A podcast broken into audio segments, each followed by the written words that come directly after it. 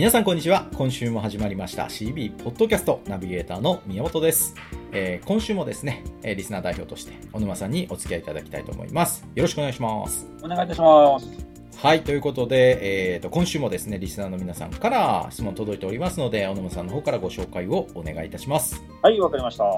えー、ペンネーム、磨き職人さんからのご質問です。いつも楽しく拝聴しております。私が相談したいのは、紹介依頼が切り出せないという悩みです。私の友人には DSP メンバーも多く、情報交換するたびに紹介の事例と紹介からの区画開拓の凄さを感じるのですが、いざ実践しようとなると腰が引けてしまいます。特に既存のお客様にお願いするときが毎回きついです。少しでも気軽に紹介をお願いできる方法があれば教えていただきたいですということです。なるほど。はい。まあ紹介はね、このラジオでもちょこちょこお話ししてますので、よっぽど効果的なんだろうなと思っていただける方多いんじゃないかなと思うんですけど、はい、めちゃくちゃ効果的ですよね。そうですね。はい。で、えー、と、今回は、紹介の依頼をするのがきついということですね。はい、これ簡単ですよ。はい。あの、紹介の依頼の罪悪感を感じる方はですね、はい、あの要は紹介と引き換えなる10日交換をせずに何もあげずに紹介の依頼するから罪悪感を感じてるだけで、はいはいはい、あの紹介をお願いするためにあのなんかサービス1個やってあげたらいいんじゃないですか、はい、おなるほど。でこれこれこれこれこれを今回サービスしときましたって言ってお客さんが、はい、あありがとう申し訳ないねって言ったらすいません1個お願いあるんですが紹介をお願いしたいんですけど。いやこれねあのーすごくこうご近所付き合いとかしてたら分かることだと思うんですよ。はい、何かっていうと、はい、あのご近所とうまくいかないっていう人はですねご近所にあ物あげてないんですよね。あなるほど、ね、昔ながら、まあ、今の人やんないのかもしれないけど僕結構昔の考えの人間なので、はい、なんか実家からもらったりすると、隣の人とかねえー、に持ってって、はい、いや実家から送ってきた魚なんですよ。よかったら食ってきてとか食ってくださいとか、はい、あと、はい、自分が魚釣り行ってねバカみたいに釣ってくるので、あの腹渡だけ出してねあの、船で出してきてでもう綺麗にした状態でお隣さん持って行って、あのあげるんですよ。でなんでこれやるかっていうとまああげるの好きだからなんですけどただ、これやってて感じるのはねはい、自分ちがなんかピンチに陥った時にすげえ助けてもらえるんですよ。はいはいはいはい。あるでしょ？例えば、えー、新参者で、なんか、自治会から意地悪されたとかわかんないけど、そういうのあったとするじゃないですか、仲間ずれされたら。そしたら、周りの人がね、あの、応援してくれるんですよ。あ、俺が言ってあげるからって、あいつちょっと待ってろ、みたいなね。はいはいはい、言ってもらえるんですよ。だから特に新しいコミュニケコミュニティに入ったりすると、もうとにかく物をあげる戦略でですね。なるほど。ガンガンガンガン溶け込んでいくんですよね。はい。だからこそ、それはなんでそういうことがあるかっていうと、最初に貢献してるからなんですよ。はい、とにかく、えー、まず何もやってないのにこちらから何かお願いするからすごく引け目が出たりとか自分の中でね何もやってないのにお願いだけしてる自分っていう罪悪感が僕は出るんじゃないかなと思うんですね。なるほどねだからこの罪悪感が出るっていうのは、はい、自分が、えー、それに見合う行動を周りに何もしてないよっていうアラームだと思うんですよ。罪悪感消す方法なんかないんですかと。紹介お願いするとき勇気いるんですけどっていや、逆逆と、何もやってないからアラームが作動してるだけで、紹介をね、うん、お願いして、俺はいいのかってアラームが作動してるだけで、だったら、既存客とかだったらね、例えば、いつもの作業に何かプラスしてあげて、その時に紹介の依頼をすれば、罪悪感それほど感じないよっていうふうに言うんですよ。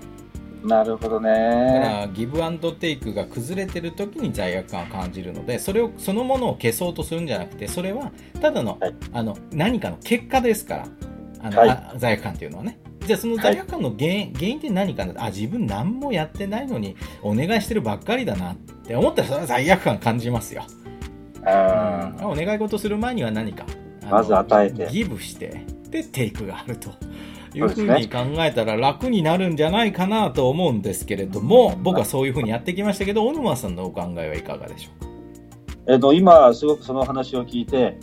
あ、はい、なるほどな、やっぱそうだなっていう、改めて僕はすごくいいことを聞きました。で今まで、はい、うん、あのどうだろう、そんなふうにしてなかったかもしれないですよね。ああ、じゃあどちらかというと、紹介を依頼の方が先行でいってる感じですか？いっちゃってたかもしれないですね。にしてはよく出てますよね。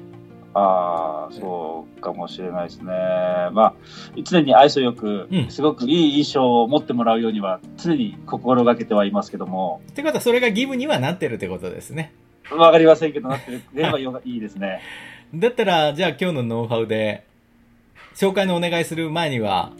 はい。何かサービスやってあげて、そうですね。あえて喜んでもらって、はい、そして、いや、実は一個お願いやるんですが、っていうふうにですね。使わせてもらいます。やってみるのもありだと思いますよ。特にこう、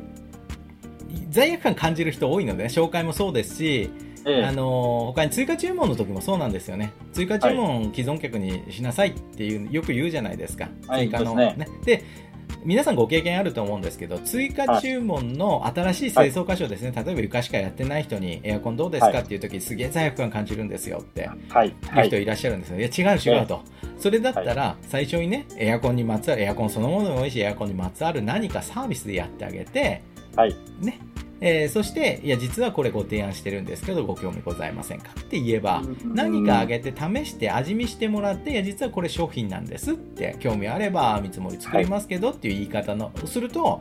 はい、あの、お客さんにも言いやすいし、お客さんも実際に買いやすいし、はい。ね、小沼さんじゃないけど、この収録の前のコンサルティングの中でね、はい、あの、小沼さんがもう営業やってて、既存客回ってたら、はいお客さんとこのシンクの汚れがね、はい、気になると。そうなんですよ、ね。これどうやったら売れるか簡単ですよと。最初にね、はい、あのサービスでやってあげたらいいと。はい、でびっくりさせたらいいと。そして、これ商品なんですけど、興味ありますか、って言ってね、はい、えー、提案したらいいと。最初にやっぱりギブがスタートであると、罪悪感をすごく感じやすい人でも感じなくお客さんの方から乗ってきてくれるので、これは提案しやすくなると思います。だから、罪悪感感じてるって時は自分が順番間違ってるっていうふうに考えられたら、僕はいいと思いますよ。なるほど。そうですね。そう考えればいいですね。そうですね。あ、なんか順番、こう、ボタンかけが、かけ違えてんなっていうふうにですね。はい。考えていただくといいんじゃないかなと思います。まあ、それはサービスした後に依頼したら断りづらいっていうのもありますよね。そうですね。お客さんからね。向こうもね。えー、ねここまでやってあげ、やってもらったんだから、まあちょっと考えてあげなきゃいけないなとか、はい。はい、なると思うので、まあぜひ、まあ紹介に限らずですね、追加の注文であったり、はい、何か提案するときには、その提案に見合うギブをやって、はい、ギブっていうのはこう何か提供するってことですね。貢献する、提供する。そしてその見返りに申し訳ないんだけど、これ考えてくれないかっていうと、それはやぶさかじゃないよねっていうお答えが返ってきやすくなるので、はい。こうやって順番を間違えずにですね、提案をするといいんじゃないかなと思います。この最初のところに、うん磨き職人さんが相談したいのは、要は紹介依頼が切り出せないというそのタイミングなんですけど、はい、この辺はやはりあれですか、例えばその時に清掃に入って、はい、えー、まあ、ここのところをちょっと今日は特別にやっておきましたと。うんで、僕が、ありがとうございますって言ったタイミングで言うのが。そうです。あのー、よく、これはね、ちょっと今回の話題とは少し外れるんですけど、はい、掃除屋さんっていい人多くて、はい、あのー、掃除やった後、サービス結構やってるんですよ、みんな。なるほど、はい。うん、あの、それこそ床洗ってて、まあ、玄関箇所入ってないけど、今日汚れてるからちょっと時間余ったからやってあげるかとか、はい。窓ガラスね、玄関アプローチの窓ガラス汚れてるから洗ってあげるかみたいなやってるんだけど、これね、はい、あの、伝えてないんですよ、みんな、お客さんに。はい、はい。やったことをね。で、はい、いや、それはね、職人だから言わずにね、気づいてもらえたらいい、それはかっこいいみたいな思ってるのか知らないけど、はい、いや、これね、あえて言わないとサービスにならないっていうのをよく覚えておいてもらいたいんですよ。はい、サービスでやったんであれば、伝えてお客さんが喜ぶところまでがその一連のサービスなので、はい、喜んでもらわないとやってないのと一緒ですからね。そうですね、うん、だから教えて、今日ここやっときましたよって教えて、喜んだなって、はい、わあ、申し訳ないねって言ってくれたら、実は1個あってお願いがあってって言って、はい、でその時にお願いをすると。いうふうにですね、お客さんの感情が動いた瞬間に提案をしないとですね、それ、その後に何かやろうと思ってもダメですから、そうですね。後の祭りですからね、そのタイミングを逃さないようにしていただくっていうのがポイントですね。それがタイミングですね。はい。ということです。はい、ありがとうございます。磨き職人さんいかがだったでしょうか？まあ、罪悪感感じてるっていうことは順番間違えてるっていうふうにですね、考えていただくと答え見出せると思いますので、はい、はい、せっかくですから何かお願いするときは、あの、何かやってあげてからお願いするというふうにですね、考えていただくと、その罪悪感にやられずに済むと思いますんで、まあ、ぜひ取り入れてみてください。ありがとうございます。はい。ということで、えー、お時間になりましたので、今週のポッドキャスト以上で終了です。また来週も小沼さんにお付き合いいただけるということなので、来週もよろしくお願いいたします。お願いいたします。はい。ということで、今週の放送以上で終了です。また来週お会いいたしましょう。それでは失礼いたします。ありがとうございました。